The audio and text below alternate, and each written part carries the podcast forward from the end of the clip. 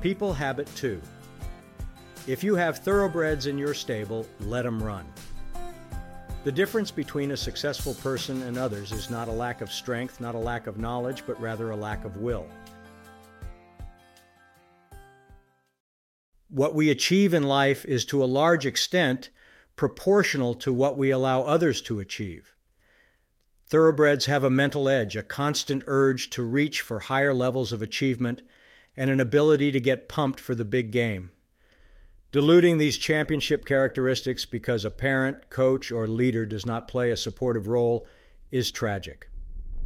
I had a college buddy who was a fireball salesman. After graduating, my friend joined a major computer firm. He was assigned a large, underachieving territory and given a goal of doubling sales within three years. He swallowed hard to digest his budget, rolled up his sleeves, put on his go getter attitude, and went to work.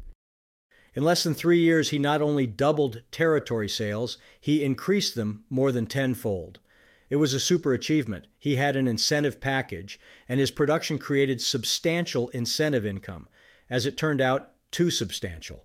He committed the cardinal sin of making more than his boss. He was an exceptional salesman and unlike many sales types, knew himself well enough to know he was happiest when selling. Like many companies, his employer wrongly believed that good salespeople make good managers. So they offered him a management position at decreased pay. He turned it down, asking them only to allow him to continue developing his territory. That wasn't acceptable to his employer. They cut his territory in half, which slashed his income by 30 percent. They dangled the carrot for him to get his income back up to its previous level. Of course, then they would cut his territory again. Three months later, he resigned and joined a startup competitor. He has been causing his former employer fits ever since. Many large, non entrepreneurial organizations have unwritten rules. One of them is don't be too good, or you'll get penalized. Another is that you can't make more than your boss. The we've got to hold the thoroughbred down mentality isn't the sole property of larger companies.